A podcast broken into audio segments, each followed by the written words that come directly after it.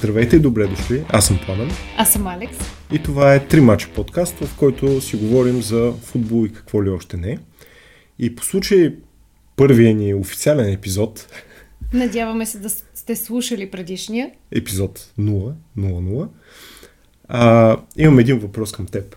Кой ти е първия футболен спомен? Може би всъщност най-запомнящия се спомен, който имам за матч и който може би ме така ме запали за гледането на футбол, е финала, който играха Милан и Ливърпул. Както установихме в предишния епизод, любовта е към червените отбори. И колкото и да е странно, всъщност аз харесвах Ливърпул в началото. Заради този финал. За ужас на твоите роднини и родители. Абсолютно, да. Но, но това беше изцяло заради трилъра, който беше този матч. Mm-hmm. То е... Обратите беше страхотно. 3 на 0, 3 на 3. Да. И дуспи. С Да. най-абсурдните дуспи на света.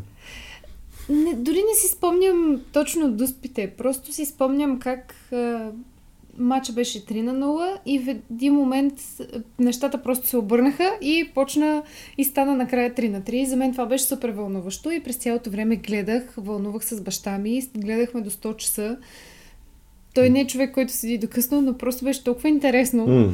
че нямаше как да го пропуснеш. И баща ти не е фен на нито един от тези два отбора също да, така. също така. Да, той е един от тримата фенове на Славия в България, така че. Да, той така или иначе този епизод няма да го чуе. Но го споменахме с, с любов. Ами, а, аз мисля, че не съм ти разказвал действителност точно моя първи спомен, свързан с футбола. Аз, за разлика от теб, което е абсурда до голяма степен, не идвам от а, семейство, което изобщо се интересува от футбол. Единственото гледане на футбол в моето семейство е било покрай световни някакви такива. И то от 94-та, нищо повече. След това приключихме с тази тема. Е, и родителите ми по никакъв начин не се интересуват от, а, от футбол, но ам, аз си спомням, че много а, в някакъв сутрешен блок, то тогава имаше две телевизии, което показва колко съм стар, но а, в някои от сутрешните блокове, сега не мога да се точно кой, имаше едно предаване, в който звезди на британския футбол а, показваха трикове на малки деца. В общини показваха как да бъдеш футболист на малки деца. И примерно това започна с първите епизоди, които си спомням. Бях с а, Газа, с Газкоин, а, който страхотен, уникален футболист просто. И той примерно показваше на едни малки, много малки дечица, как да спрат топката, как да се обърнат. Някакви такива супер неща, които тъй като мен никой не ми е показвал, пък аз реално дори в, до първи, до четвърти клас аз реално не съм играл в футбол. А, а, нямах никаква представа и вече като ги гледах те, почнах се зарибявам да ходя, да се опитвам да ги правя тези неща. И след това, всъщност, а, следващия ми спомен свързан с футбола е, че в те, този, тези епизоди а, се появи Райан Гикс и аз всъщност оттам почнах да харесвам Манчестър Юнайтед. Това го споделих вече. Но, но беше супер интересно и най-просто паметта на хората как работи. Супер, супер странно, странния спомен. Мисля, че Гаскоин... Абе, някой от двамата. Сега не е много ясно кой е бил, но той обясняваше, че най-важното нещо за един футболист е да си вържи здраво връзките. Нещо, което до ден днешен не мога да правя, но, но просто неговото обяснение беше супер готино. Те неща ги има в YouTube, между другото. Мисля да ги споделим. Да, просто с страхотни са клипчета.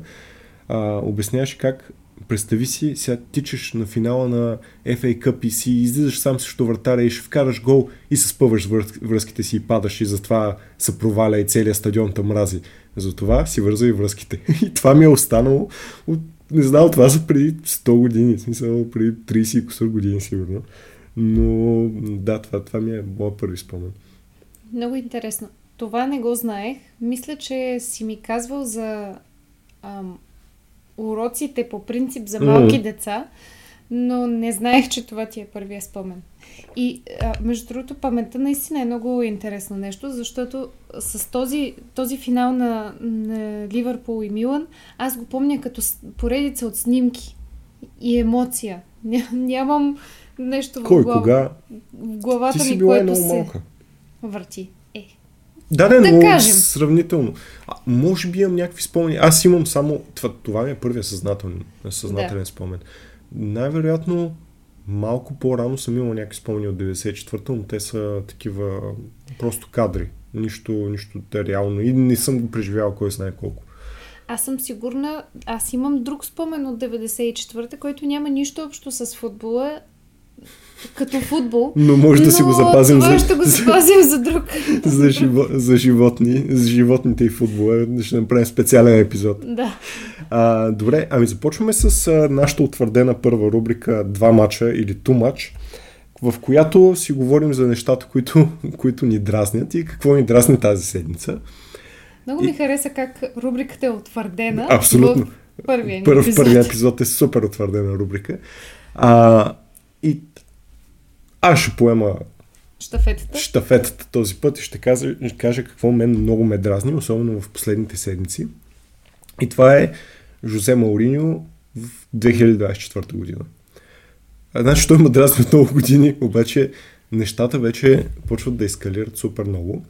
И то най-вече поради няколко причини. Първата е в как той е отразяван в медиите. Значи, Жозе Мауриньо, въпреки че е треньор, нали, който всъщност е се признато един от най-големите специалисти и най- един от най-добрите треньори на времето си.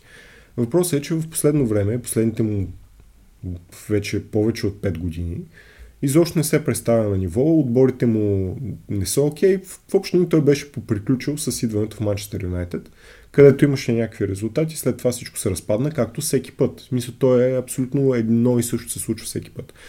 Но въпросът е, че той по някаква причина с харизмата си, която си стои, привлича вниманието на феновете, но най-вече на медиите. А, и останали са ми такива спомени, аз слушам доста футболни подкасти и нон-стоп се говори за него. Става въпрос за Италия. Те, е, Рома не са изобщо в борбата за титлата. Милиард години, далече от светлини години са от, а, от борбата за титлата, обаче фокус е върху него, върху какво той е казал, върху това с кой се е скарал.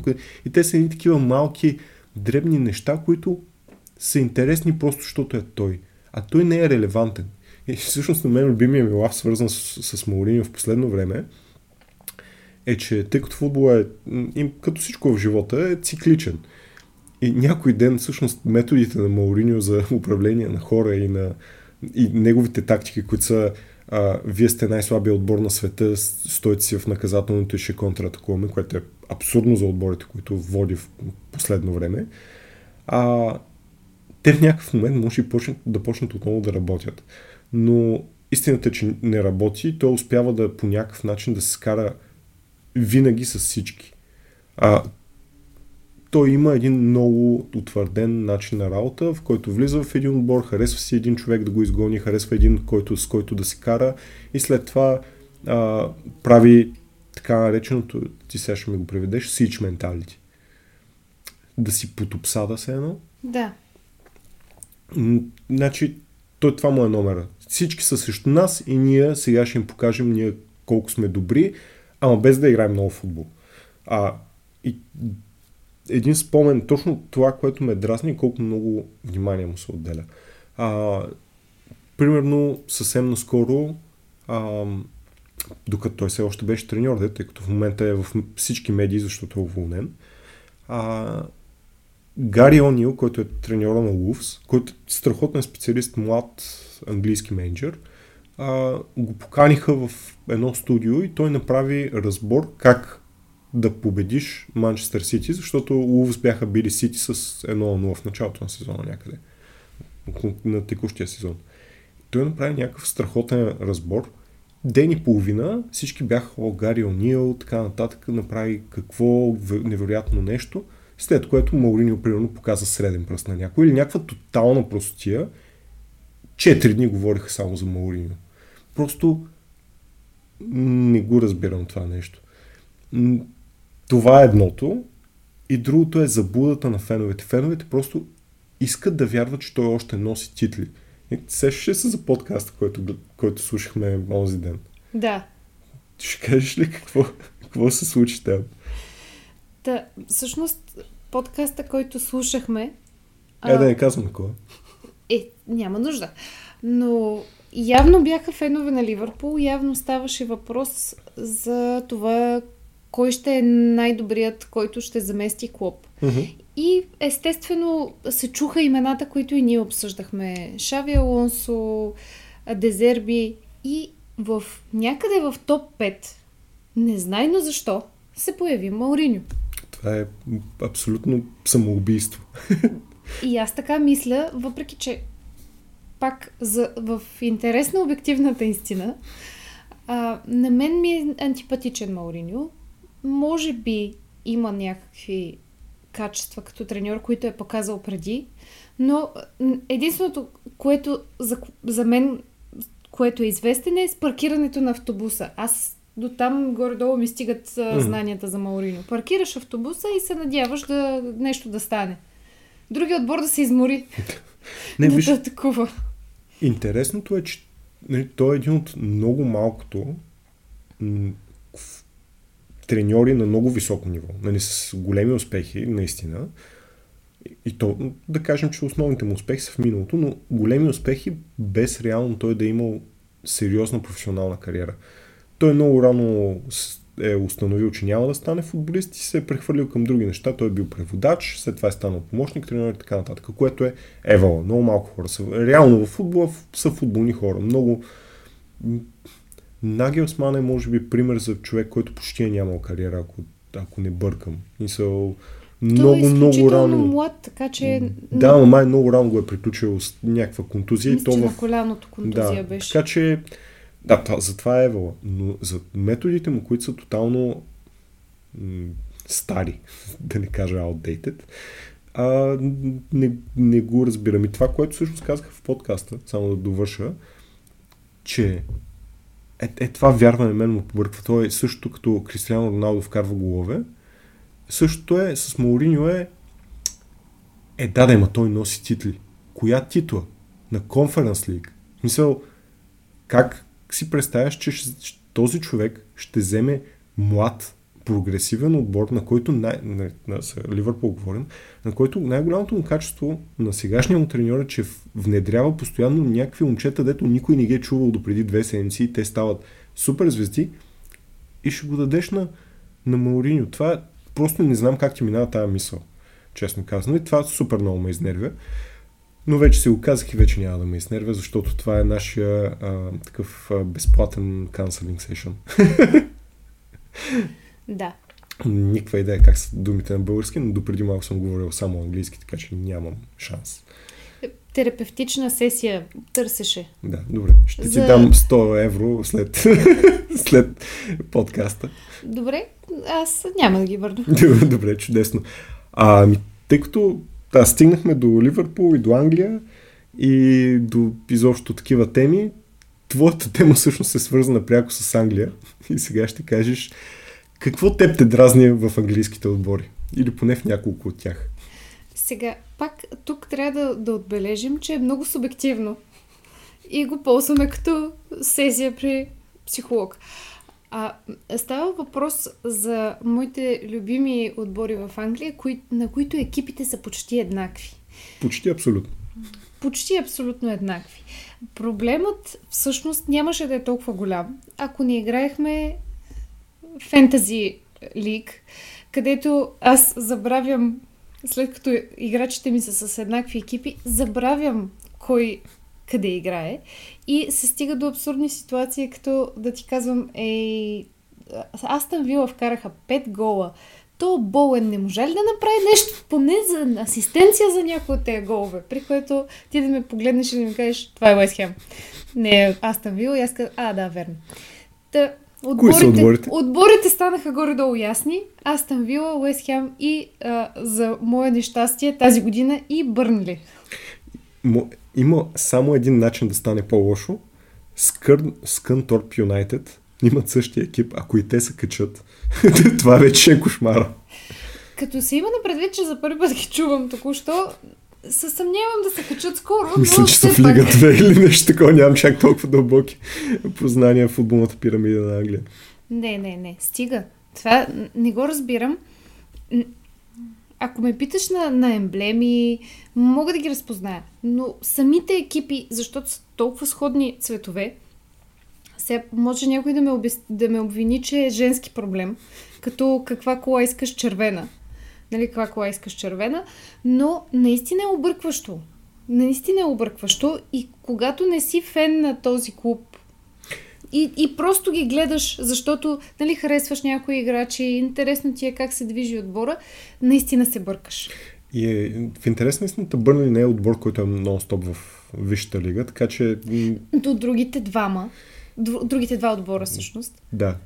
А, искаш ли интересна история всъщност как се е стигнало от тези екипи за всеки един от отборите?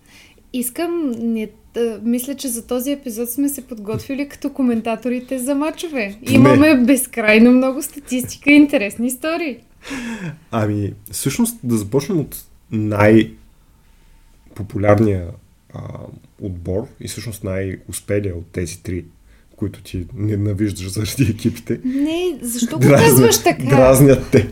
Всъщност, изключително много харесвам Астън Вила, Уест Хем са ми интересни. Към Бърли нямам мнение, защото са с първа година и просто нямам наблюдение. Но престани, хората ще си помислят, че ненавиждам отборите, което няма нищо общо с истината. Двамата фена на Бърли, които канат в Диема, ще бъдат сърдити. Но, добре, започвам с Астън Вила. А, добре, че нямаме камера. Да, защото... Ако, ако погледите за, можеха за... да убиват.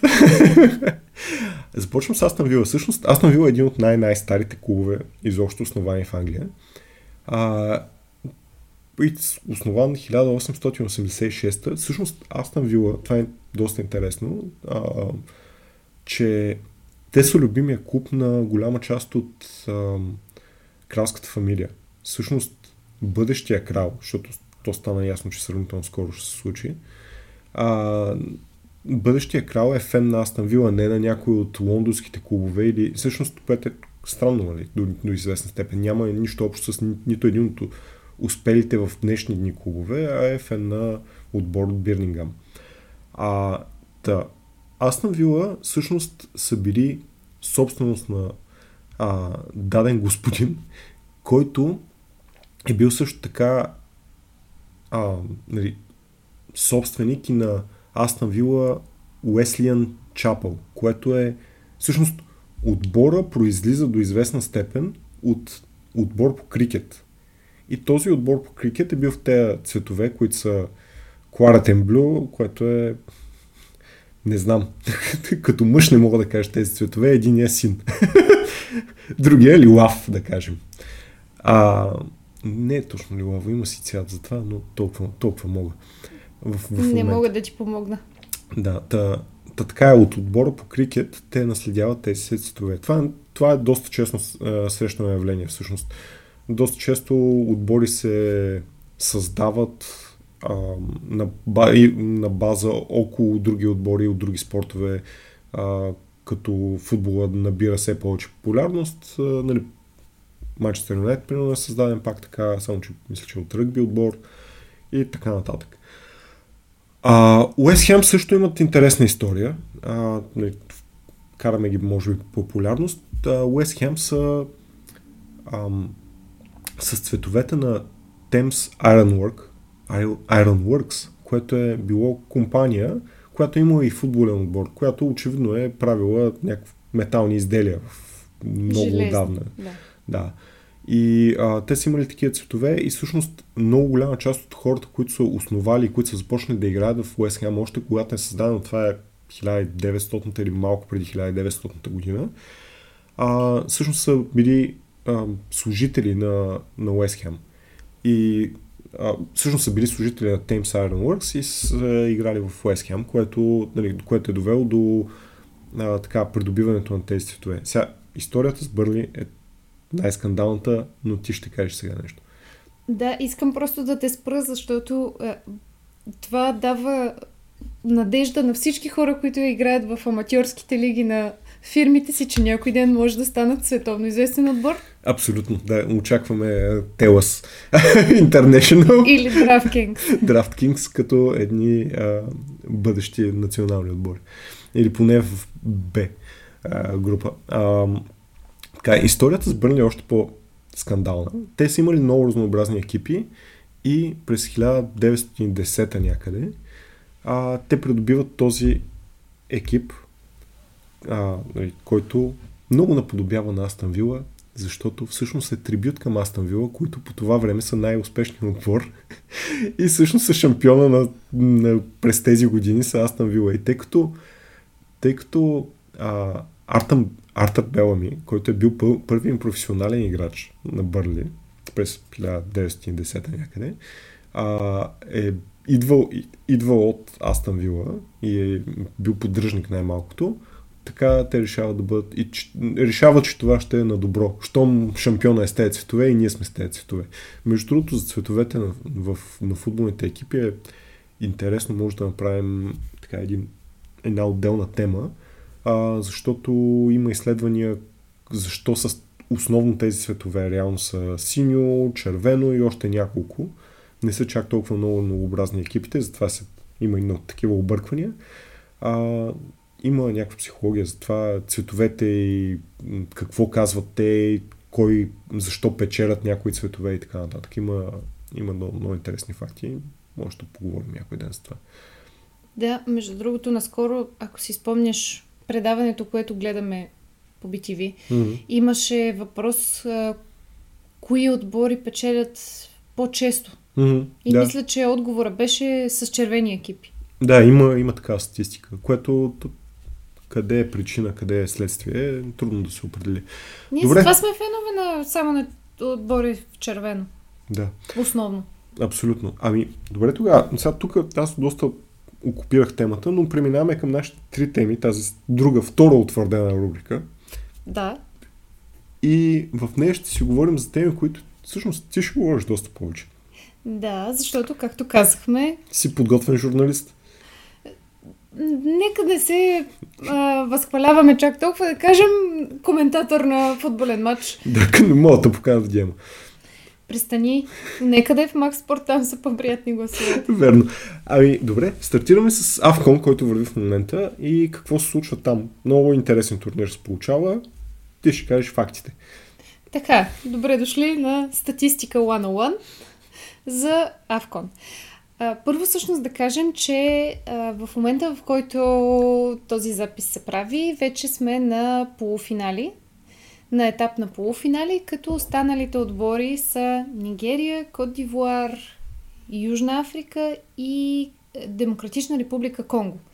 Уточнявам Демократична република Конго, защото днес след четене разбрах, че има и Република Конго, mm-hmm те са една до друга. И всъщност, по-късно ще кажа, имат история в турнира. И двете държави. Добре, чакам да науча. Това е просто а, развлекателна програма с а, придобиване на знания. Сега може да обясним къде се намират те държави.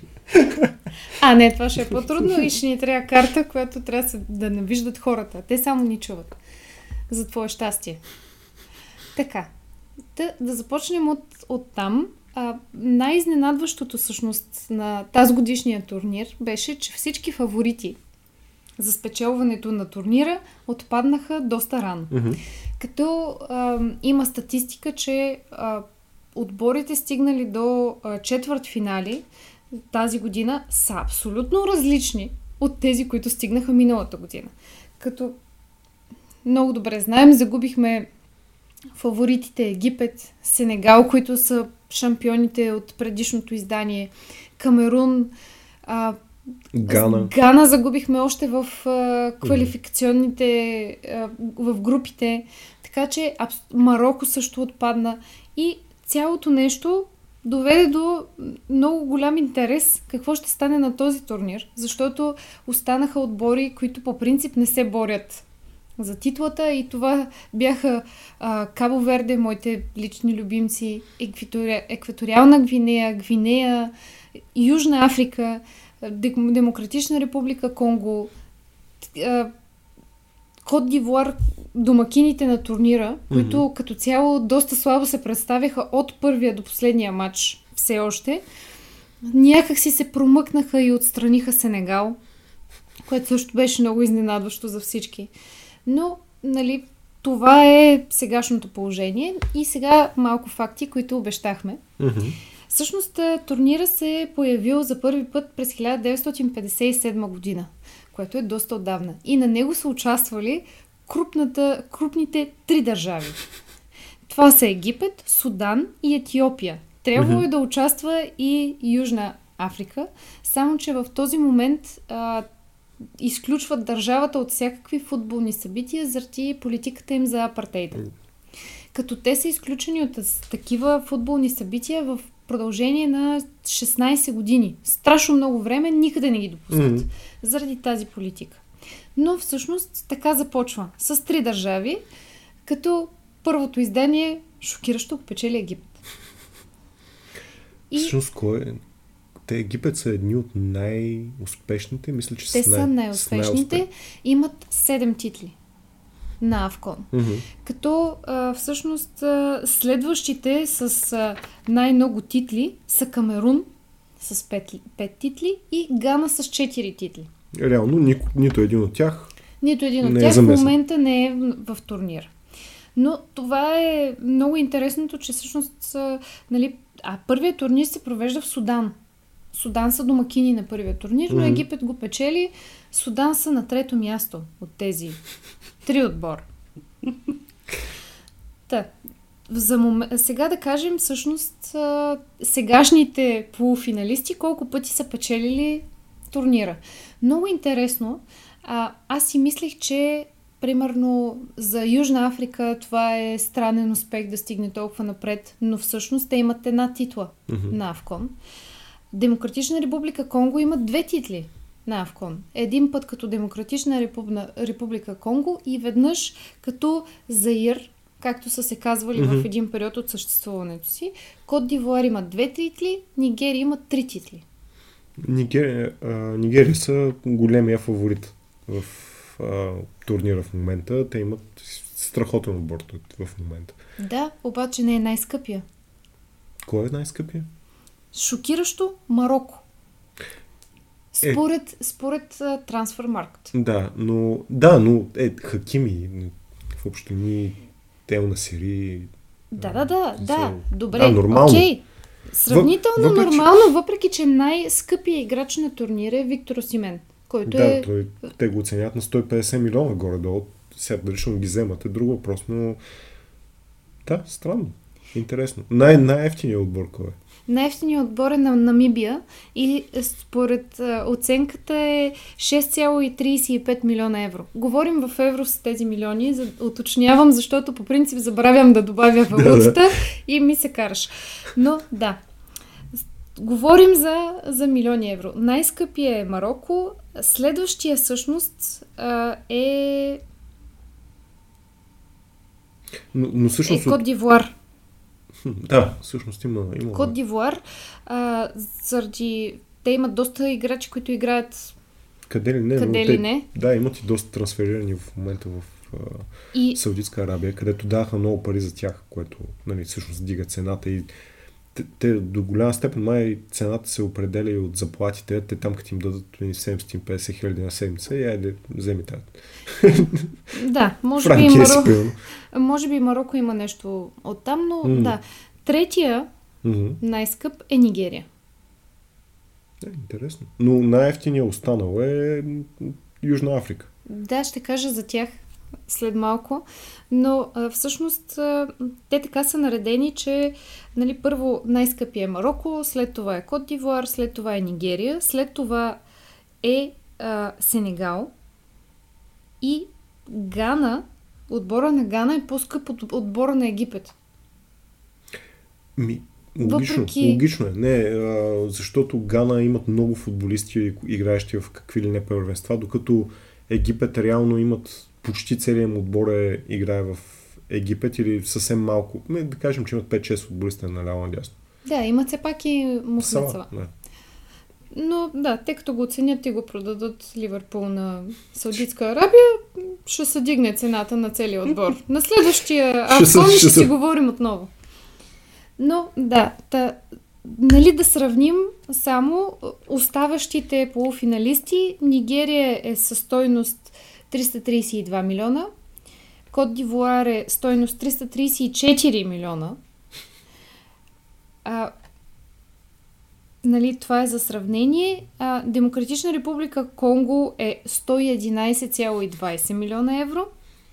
И за, за, така, за да направим сравнение, отбора на Южна Африка е на стойност 23,03 милиона евро. Като, тук извадила съм, като истински статистик, извадила съм а, информация на отбора на Южна Африка. Почти всичките играчи играят в първенството на Южна Африка. Mm-hmm. Това беше ясно. Има обаче няколко, които няколко, четири точно, които играят в други първенства. И сега ще ти кажа кои са, за да мога нали, да добиеш представа. За, за да можеш да им произнесеш имената. О, не, няма да им казвам имената в никакъв случай. Е. Така. Един играч играе в лигата в Азербайджан. Защитник. Топ, топ лига. Един играч играе в Португалия. Хауф. В, Най-вероятно в... В Тундела, които е... са втора лига на Португалия. Бива. Един играе в Египет, в Алахли. Където играе цял Египет. Да. И един играе в Кипър. Топ. Лиги, mm. топ играчи, 23 милиона. Като, Но вратаря им ще играе в Шампионска лига. Ако продължава така да спасява Дуспи, той, е, той е уникален. Надявам, стискаме палци. А, виж сега, на Бону от Марокко страшно много му потръгна. Да, след а, реално това беше на е световното, световното. На световното. Но той доби популярност реално от а, там. Така че стискаме палци за Южна Африка да си намерят, ако искат, разбира се. А, всъщност ти каза нещо, докато гледахме матча на, на Южна Африка, каза нещо интересно, че всъщност това е истински африкански футбол, защото не са, а, не са и с разни школи, те си играят, те голяма част играят в едни отбори или в едно първенство и изглеждат много сплутени, но, но са и много истински. Не са много добри, но са много истински.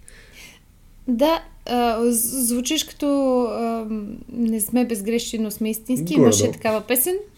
Но да, така е, защото а, когато си го говорихме с, вече с няколко човека, беше, те Южна Африка минават между капките, тук, там, дуспи, не знам си какво. Да, обаче, стигнаха ли до полуфинал? Стигнаха. Реално са доста стабилни като игра и всъщност е, са наистина африкански отбор. Mm. И не е ли така по-честно? Ми, по-интересно, ако не е друго. Ми говорихме предния път за това, че има много школи, които изнасят те футболисти, дават им а, различни шанс, но, но много интересно, за мен лично е много интересно, че те имат крайно различна физика. То е, има много футболисти, които са много слаби, без физиката на, примерно, модерния атлет, тъй като примерно в Висшата лига всички са атлети, всички са доста високи, доста здрави.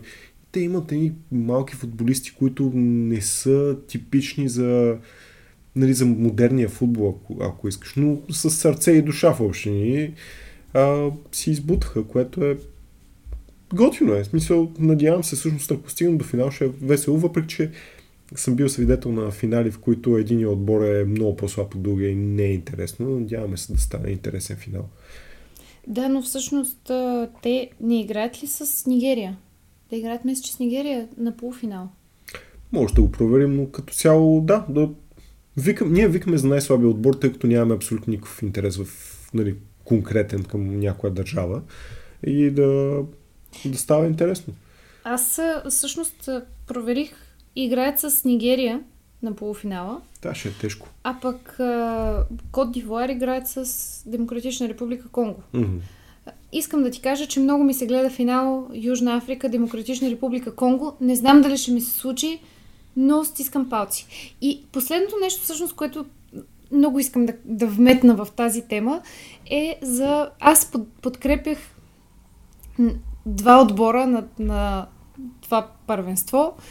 Едното беше, е, единият отбор беше Екваториална Гвинея, заради невероятния им голмайстор, който... Десенбек. Де, който играе като Десенбек, но е, а, се оказа всъщност преди да отпаднат, беше голмайстор на първенството.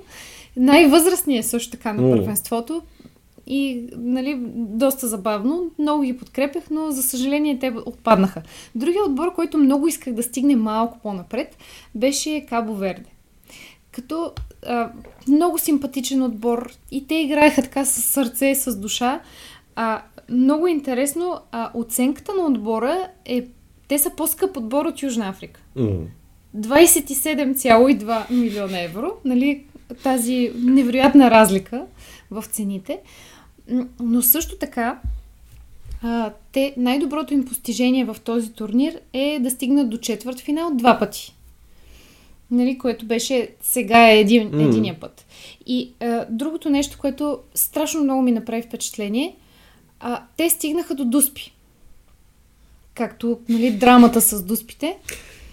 И се оказа, че а, тези момчета, казвам момчета, защото по- повечето са, Са млади, да. са млади, тези момчета в, в цялата си история на национален отбор никога не бяха стигали до Дуспи.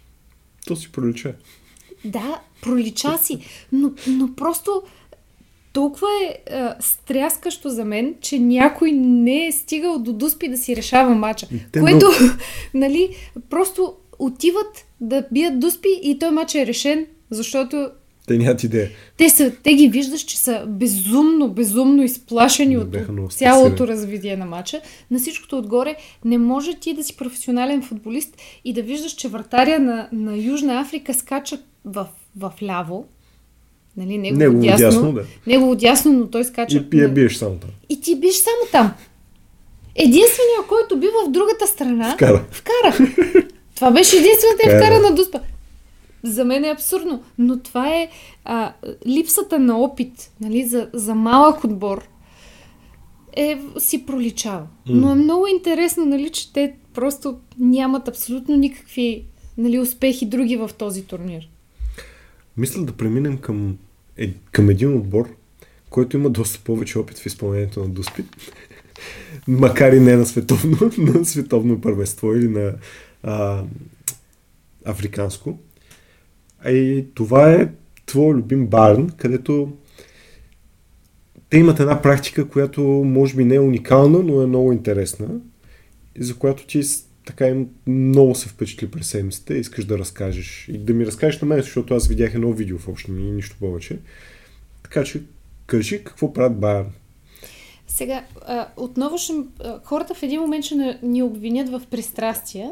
Мен ще ме обвинят първо, защото аз не съм спряла да говоря за тях и като цяло говорим за тях нон-стоп. Не говорим толкова за Манчестър, надявам се някога То няма нищо, то добро или нищо. С това.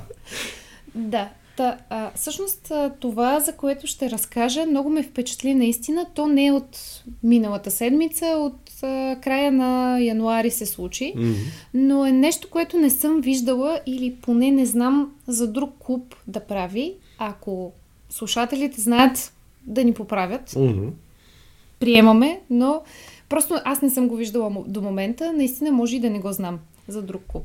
Но това е една практика, която а, самия Хари Кейн беше казал, че за първи път му се случва в кариерата, което означава, че може би английските клубове го нямат като практика. И това е, а, по принцип се прави седмицата преди, в началото на декември се Мгм. прави, преди коледа. Но а, тъй като, както всички знаят, в началото на декември Бавария беше затрупана от сняг Ние от първа ръка го видяхме. и дори а, Германия не можа да се справи. Не, нали, не става въпрос за нашите, които им казват, че ще има сняг и те винаги са изненадани. Дори германците не можаха да се справят с ситуацията и толкова много сняг имаше и зимна обстановка. А практиката е а, отбора, играчите на Байерн, да пътуват до близки градове в Бавария или из Германия, а с а, фен-клубове на Байерн, малки Мгм. фен-клубове на Байерн, като там пос, посещават, те се разделят, не пътуват цялостно като отбор, Мгм. ами за да може да покрият повече фен-клубове, отиват а, самостоятелно. И тази традиция се, прави, се е правила всяка година, но заради пандемията не, я нямаше от 2019 до момента, до тази година. А, затова сега отново я виждаме. Затова сега mm. отново я виждаме, а, като почти е малко като за първи път, но идеята е следната. Всеки играч отива в малък фен клуб на Байерн, като фен клуба е организирал някакви а, забави. Като примерно а, Томас Мюлер а, свиреше на туба, а Алфонсо Дейвис а, се опитваше да свири на акордеон, опитваше се, защото беше много забавно и тотално не се получи. А, Мусиала провеждаше конкурс с децата за, най-добър, за, за най-добро радване след гол. А, на Хари Кейно бяха организирали олимпиада от баварски забавления, като а, плъзгане на халба, колкото се може по-далече, забиване на пирон и отговаряне за някакви термини. Но като цяло, нали, само за да, за да си представиш и ти, и, и който ни слуша за какво става въпрос, а, Хари Кейн беше в малко граче, което се казва Кирх Вайдах. Упражнявах се да го кажа правилно. Като а, фен клуба в това граче е 400 човека. Цялостно града Той, има... Екипа му е по-голям. Рикен. чакай, чакай. Града общо има население 2803 човека. Това, това е целият град. Като когато четох за този, за този град в Википедия, статията беше три абзаца. И а, града е известен с това, че а, заболените сови много често отиват да а, гнездят там и хората, които са по- почитатели на тези птици, отиват да ги гледат. Искам да ти кажа, че това е перфектното място за менеджера на Кристал Палас, който го базикат, че изглежда като сова. Чудесно. И, но, но, но става въпрос за, за този мащаб. Mm-hmm. И това нещо е на час и 20 минути от Мюнхен. Се намира. А, изключително готина традиция. Аз гледах няколко а, клипа от а, YouTube, които бяха, а, но си представи ти да си да живееш в а, град, който е 2803 човека население. Mm-hmm. Известен е само с заболените си сови, но си фен на Байерн. И идва най-голямата звезда на света. Да, идва най-голямата звезда на света, при което му задават въпроси.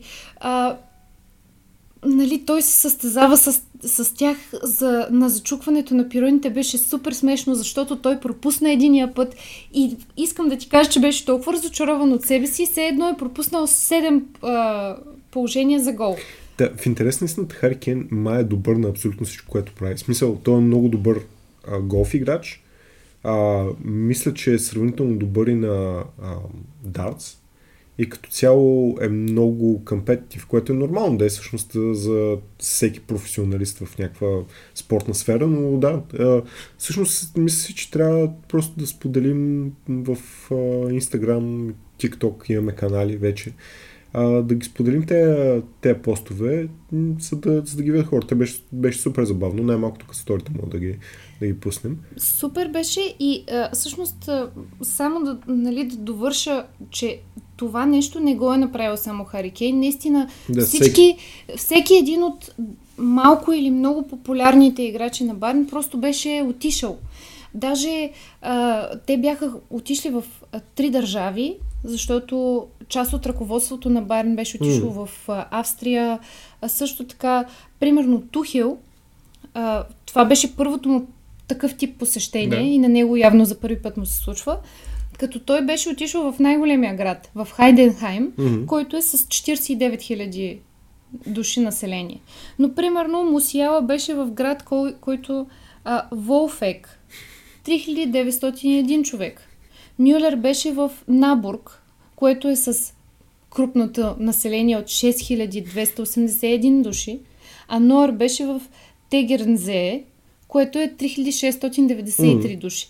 И цялото това нещо е супер готино, защото наистина това са градчета в Бавария, тук като го проучвах, искам да ти кажа, че искам да отида в горе-долу всеки един от тях, включително да отидем на заболените сови, много Там ми е сме. важно. Заболените сови са наши.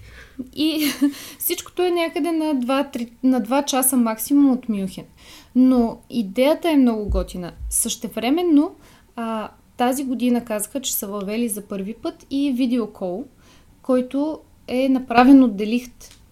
И той се е срещнал с, в три сесии, доколкото разбрах, с 150 фена на Байерн, които са от САЩ, Мексико, Колумбия, Япония, Китай, Сингапур, Южна Корея, насякъде. Но видеовръзка, човека стои, говори си с тях, но да се срещнеш с Да, на живо е, ще е много впечатляващо. на нали? живо, но Особено дори за малки фенове е супер. Пък и това, че, че, си, че играят някакви игри, че е някакво интерактивно и е много близко, не е такова... Довърши и ще ти кажа какво съм виждал аз. Но... Не, искам да ти кажа, че тук що се сетих за нещо от а, видеото с Хари Кейн в YouTube. Просто защото беше много смешно. А, имаше една двойка с много малко бебе, при което а, жената пита Хари Кейн, искаш ли да го поддържиш? И дори не го изчака да й отговори, просто му го връчи. При което имаше, нали, Хари Кейн изключително притеснен, че държи много малко бебе, въпреки че има достатъчно деца и знае как се прави, и двойката усмихнати около него. Но, но просто той беше видимо притеснен. И въобще не го изчакаха. Вземи това бебе тук. Което беше с а, а, Лонзи, с а, Байерн, нали? Емблема, нали? Така, така Фен от как, малък. както и трябва. А, интересно е, за да не раздуваме темата, може би някой друг път ще направим като контрапункт какво правят а, отборите от а, Висшата лига, но до голяма степен при тях е по-скоро а, хора в неравноправно положение, с а, болни нали, а, деца и така нататък, когато е супер, но а, мисля, че не съм виждал с, с фенове, които да са, мисля да са здрави прави фенове, просто са от някакъв малък град. Не, Не, мен всъщност мисля, че Байерн прави тези неща. не, не но... те, те, са, те, те, всички отбори ги правят, но въпросът е, че не съм виждал, поне по социалните мрежи, не съм виждал нещо, което, примерно, Man United да правят толкова с феновете. Ако ще се показва нещо с фенове, че е за някой а, тук Стомбзи или някой супер известен, дойде на стадиона, което какво от това? Той му си ходи когато си иска. Не, мен въпросът ми е, че а, обикновено това, което съм виждала е, че а, отборите организират срещи с фенове, но феновете идват при Да, тях. да, точно така. Не съм виждала друг път а, звездите на отбора да пътуват до, Мгм. до малките населени места, с малките фен-клубове, защото фен-клуб от 400 човека е малък фен-клуб. Абсолютно. Той е в България 100% много по-голям. Освен на Славия, нали? Ами, добре, като, като си говорим за Славия, да си, говорим, да си поговорим малко и за трансфери. Всъщност Славия са, може би, един от най-успешните отбори в България продаващи. А, защото там Той бизнес, затова тати е фен. бизнес модела е такъв. А, но тъй като буквално миналата седмица затвори януарския трансферен прозорец, да направим един бърз поглед над какво се случи, като стартираме с нали, факта, че това беше един от най-слабите януарски трансферни прозорци, прозорци в близките години. И под слаб имаш предвид скучен. Ами, не се случиха много неща. А, факт, който може би ще шокира, защото не знам дали си го видял това, но а, Лига 1, а, Френската лига, а, има повече трансфери за по-голям, по, по-голяма сума, отколкото Висшата лига за първи път от а, много, много години. М, не. А, да, те доста активни бяха на трансферния а, пазар. Всъщност, той трансферния пазар до голяма степен се определя нали, от Висшата лига като тази с най-много възможности и всички останали покрай това. Тъй като нали, то е мрежа, нещата не, не са в изолация. Да, ако, има, ако има трансфери в Висшата лига, ще започнат и на другаде, защото парите се въртят по някакъв начин. Основната причина за този слаб а, трансферен прозорец, горе-долу, а, е все пак економическата ситуация. Много анализатори казват, ами то сега а, Financial Fair Play, нали, а, FFP, PSR, това са другата регулация на на Висшата лига или пък съответните регулации на съответните лиги там за Италия, на всяка си има, тя си има собствен PSR, казват се по различни начини. Но всички тези правила са виновни за слабия пазар. И всъщност, да, окей, има нещо такова, но истината е, че той футбол все пак, колкото и да е безумен, защото ние в момента си хвърляме едни суми. Аз, а, то е само 30 милиона. Ма 30 милиона за всичко е много пари. А, но все пак футбола не съществува в чак такава изолация. Истината е, че економиката на световната економика не е окей. Okay.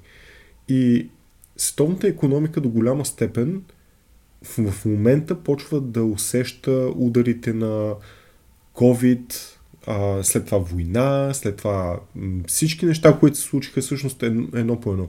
Защото економиката е като един голям кораб. Економиките са инертни, не, не, са, не са като бърза моторна лодка, която и казваш, ай сега зави и тя завива наобратно. А, тя е като един танкер. И като и кажеш сега зави надясно и отнема някакво време, в понякога месеци и години. И тъй като пък от друга страна хората искат да, искат да, да гледат позитивно на нещата, когато другия вариант е да се отчаят. И много пъти, когато става за економика, особено въпрос, а, много пъти ние, нали, ние и като цяло анализаторите на економиката казват, а, е, то ще стане по-добре. Да, бе, COVID, ама то ще стане по-добре. И залагането на всички економически практики на инвестициите са, то ще се оправи. Обаче то не се оправя. Те нещата почват малко по малко да се наслагват и накрая на обикновения човек, на консуматора на продукта футбол до голяма степен, му идва в повече и той вече не е в същата позиция, която е била преди COVID. Защото ти да кажем 2020 си казва, е, ну, окей, ще го избутам, имаме ни спестени пари, но те те пари почват да изчезват. Почва, почваш да виждаш, че то няма да се оправи скоро и че да дадеш всеки сезон примерно 80, 100, 100 и кусур евро за тениска, вече не е чак толкова окей. Okay. че постоянно нарастващите заради множеството, примерно за инфла... заради инфлацията, постоянно нарастващите цени на сезонните карти и билети, вече не са ти окей. Okay. И много, няма да си платиш subscription, за да гледаш, не знам там, телевизията на твой отбор. И малко по малко всички почват да се отдръпват. И съответно, като хората почнат да си дърпат парите от, от продукта, те намаляват какви печалби има съответния отбор, което резултира реално в че FFP и така нататък, те Financial Fair Play, всички тези програми са свързани на оборота ти спрямо това колко харчиш. Също те, това е най-базисното обяснение. И тъй като хората почват да дадат все по-малко пари, отборите почват да се свиват. Нищо, нали, другата причина е, че ги наказаха няколко отбора с, с точки и стана нали, там друго, друг вид мазало, което някой друг път ще разискваме. Но, но това, е, това е причината. И от тази причина има един голям победител. Не, не един, но един тип клубове, които са голям победител заради това така, свиване на пазара. И тези отбори са тези, които са направили много добри резултати в първата част от сезона. А, и да ги наименовам нали, директно, това примерно са Жирона, Борнемот, да кажем, а, в, в Англия, Брест в а, любимия ни отбор в, в Франция. Тези отбори в всяка друга економическа ситуация ще да бъдат разграбени, буквално. А, Жирона са втори в момента в а, Испания, но реално те са много над нивото, което, който и да е, е очаква от тях. И те имат невероятни играчи, в смисъл и те млади играчи. А, ако беше нормален сезон като миналата година, искам да ти кажа, че Челси директно щяха да отидат и здравей, здравей Ян Колто, здравей Савио, елате тук за по 100 милиона и двамата. Защото и двамата са по-добри от това, което имат. А, напълно откровенно.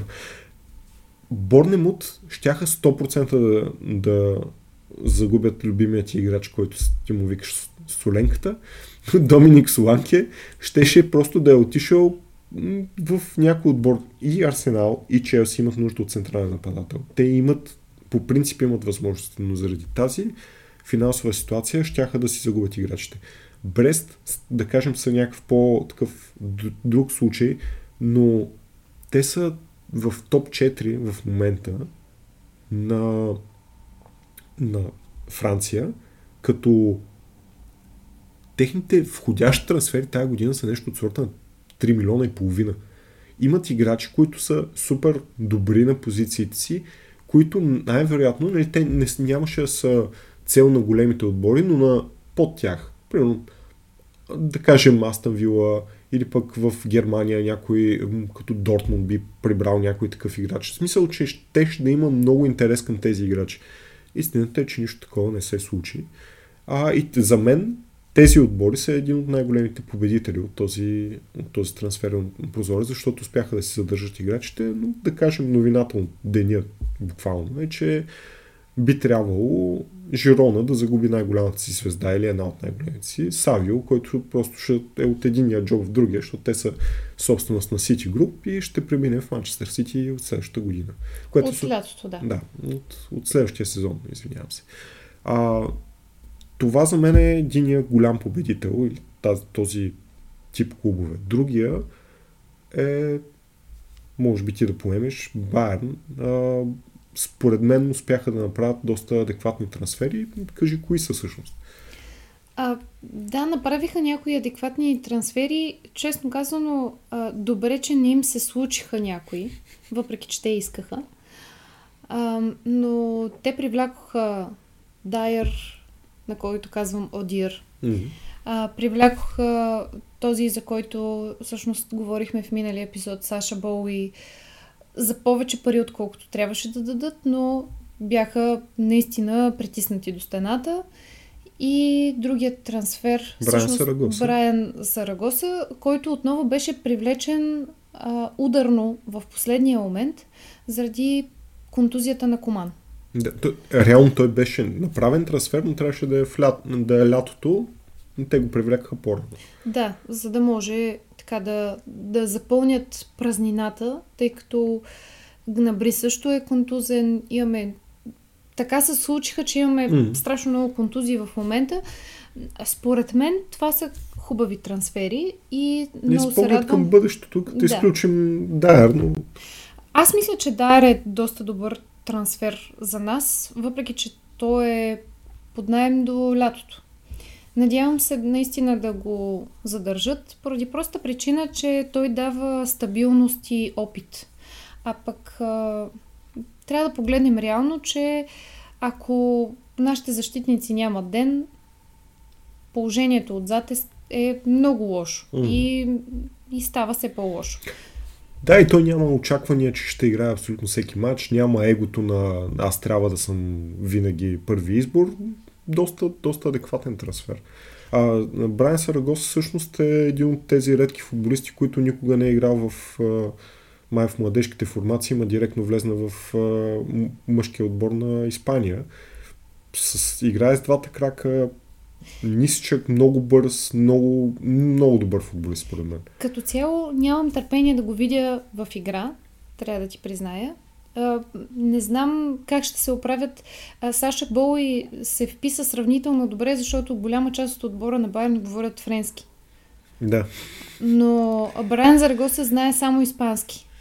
А ние нямаме нито един човек, който говори испански. Мисля, че само Рафа Герейро. Те ще си Евентуално. Казват. Но Рафа Гереро пък говори френски.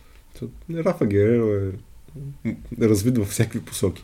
А, добре, да преминем към друг отбор много набързо всъщност, защото вече го коментирахме, но може би най-активния и най-адекватно активния отбор в Англия е Тотнам, а, които направиха така а, трансфера на Тимо Вернер а, като под найем до края на сезона, който така доста добре се вписва, ако не с а, голове, то поне с асистенции.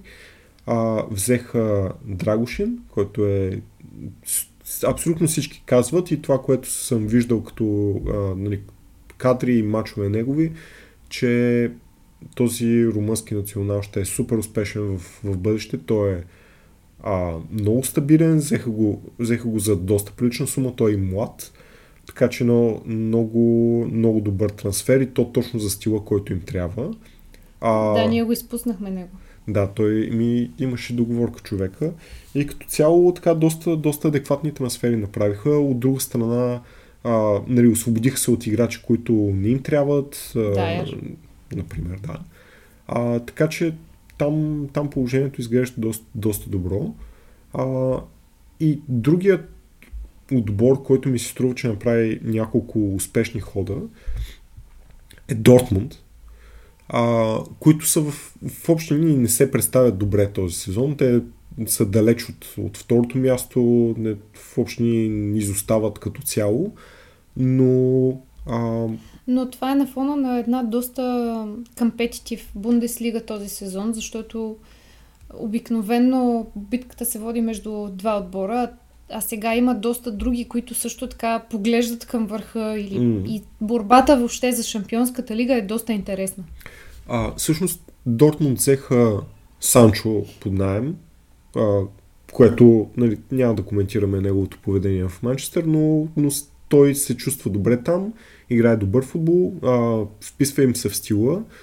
А, от друга страна взеха него, но се отърваха от Джовани Рейна, който тотално не им се вписваше в, в стила. Пратиха го под найем в а, а, Nottingham Forest. И другия, който за мен е по-интересният транс, трансфер в интерес на истината, успяха отново под найем да вземат а, Ян Мацен от Челси, който изглежда супер. А, може да играе на няколко позиции, много е млад. Всички, в общи всички в Челси казват, че това е бъдещето на левия бек или левия хавбек. И той играеше в Челси, всъщност пускаха го в някакви матчове и изведнъж го пратиха в, в Дортмунд, който в първия матч, който му гледах, той беше най-добрият на терена, правеше невероятни пасове. А, малко е странно, защото няма физиката за да е окей в защитна част от играта, поне според мен. А, но е така чудесен напред поне. Интересен, интересен трансфер, така че Дортмунд направиха много, така, много силни а, трансфери. И това с... То почти няма друго движение, така че не може да коментираме други. А, така че да преминем и към финалната Утвърдена рубрика, утвърдена рубрика, която е три прогнози. в която аз ще плачкам. Добре, как се представихме в предния кръг? Зле. А, Ливърпул аз съм много зле. Да, аз съм с 8 точки, За съжаление, да. ти си Аз с... съм с 0 точки. Не, трябва да си познала един знак. Не, не съм познала нито един знак. Ао. Аз съм с 8 на 0. Да. Това, това се усеща като Байен срещу Барселона. Да. Да, или 8 на 2. А, добре, ми, а, рубриката е следната. Имаме три мача дербита предстоящи от предстоящия уикенд, на който ние се опитваме да, да познаем а, точните резултати. Ако познаеш точен резултат, получаваш Пет 5 точки. точки. Ако познаеш само посоката на резултата, а, получаваш 3 точки. И всички тези прогнози ние си ги пускаме в а, Instagram и TikTok, така че може да ни последват там, за да видите какво, ако не запомните тези глупости, които ще кажем в момента. И също така да споделите и вашите прогнози, за да може да плачем, както в моя случай, заедно. За, за, абсолютно заедно. Да, само да обобщим, ти имаш 5 точки, защото а, позна резултата на Реал Мадрид, Атлетико Мадрид, които аз Стана в 93-та минута, не трябва да се бори. искам да ти кажа, че аз бях много щастлива, защото поне един знак щях да бъда познала и да взема някакви точки от тази игра. Ти беше блаженно заспал вече в този момент, аз в 93-та минута исках да блъскам телевизора. Чудесно. Да, ти не знаеше тази информация, но вече имаш. А, което означава, че ти позна един точен резултат и всъщност един знак Да. на Интер. Интер биха. А, добре, ами, мачовете за тази седмица са доста интересни. Стартираме с първия и в който е включен отбора на Жирона, за който говорихме. Това е първия срещу втория в Ла Лига. Реал, Реал Мадрид срещу Жирона, Да. все пак да кажем и мача. Да, Реал Мадрид, Жирона. Как мислиш, че ще свърши? Аз мисля, че Реал ще бият с изключително доза късмет и ще бият с 2 на 1. Жирона имат някои контузени футболисти и като цяло имат проблеми. Реал може би ще им се върнат част от футболистите, защото това беше големия проблем срещу Атлетико. Да, аз честно казано си мислих да сложа нещо подобно на това, което ти каза, но тази седмица мисля да съм по-предпазлива с надеждата да захвана някакви точки и да кажа едно на едно. Добре, равен резултат. А, преминаваме към голямото дерби в а, Германия. Германия. Отново първия срещу втория, където Леверкузен приема Байерн. Байерн с една точка или две точки, две точки зад Леверкузен. Леверкузен не са падали до момента. Ти си като един а, безпристрастен фен на Байерн. Много искам, понеже а, всъщност проблема тук е, че а, Байерн много трудно играят срещу а, толкова м, агресивни отбори като mm-hmm. Леверкузен. А според мен, надявам се да има много голове, за да е mm-hmm. интересно. Много бих искала да кажа 2 на 3 за Байерн, защото много искам да ги бият. Обаче като знам, че а, Байерн а, имаме изключително контузени, а честно казано, Тухел не представя нищо идейно с което да накара играчите да играят нормален, много атрактивен футбол. Затова а, си мисля за 2 на 2. Добре, аз тук много по-долу ще ти открадна резултата и ще кажа 2 на 3. За Добре. А, добре, и отиваме на едно дерби, което не е на върха, но пък си е горещо дерби на два района в двете крайни точки на, на Италия. Милан приема Наполи. Как го виждаш? Двата отбора не са в най-добрата си форма. Все Аз, пак... честно казано, мисля, че Наполи имат много сериозен проблем а, заради отсъствието на Осимен. И а,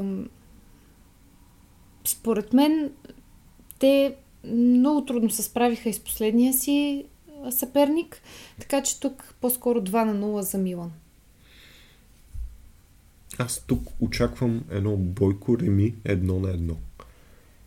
Не знам кой ще вкара гол от, от Наполи, може би Кварасхелия. Кварасхелия. Да, или не, някой, не, някой защитник. Някой... Но според мен за Милан Жируш се отчете. Той човека като виното. Колкото повече остарява, толкова по-добър става. Тази връзка, мисля, че трябва да приключваме, защото моето вино свърши. И мисля, че това е всичко от това издание, епизод номер едно на 3 матч подкаст. Надявам се да ви е било интересно. Последвайте ни навсякъде. Може да ни слушате в а, Spotify, Spotify а, Apple Podcasts, Google Podcasts, каквото се сетиш подкаст и това е. Да, много се радваме, че сте ни слушали. Ако сте издържали до края братвежите ни днес. И ще се радваме да ни слушате отново и следващата седмица. Чао! Чао, чао!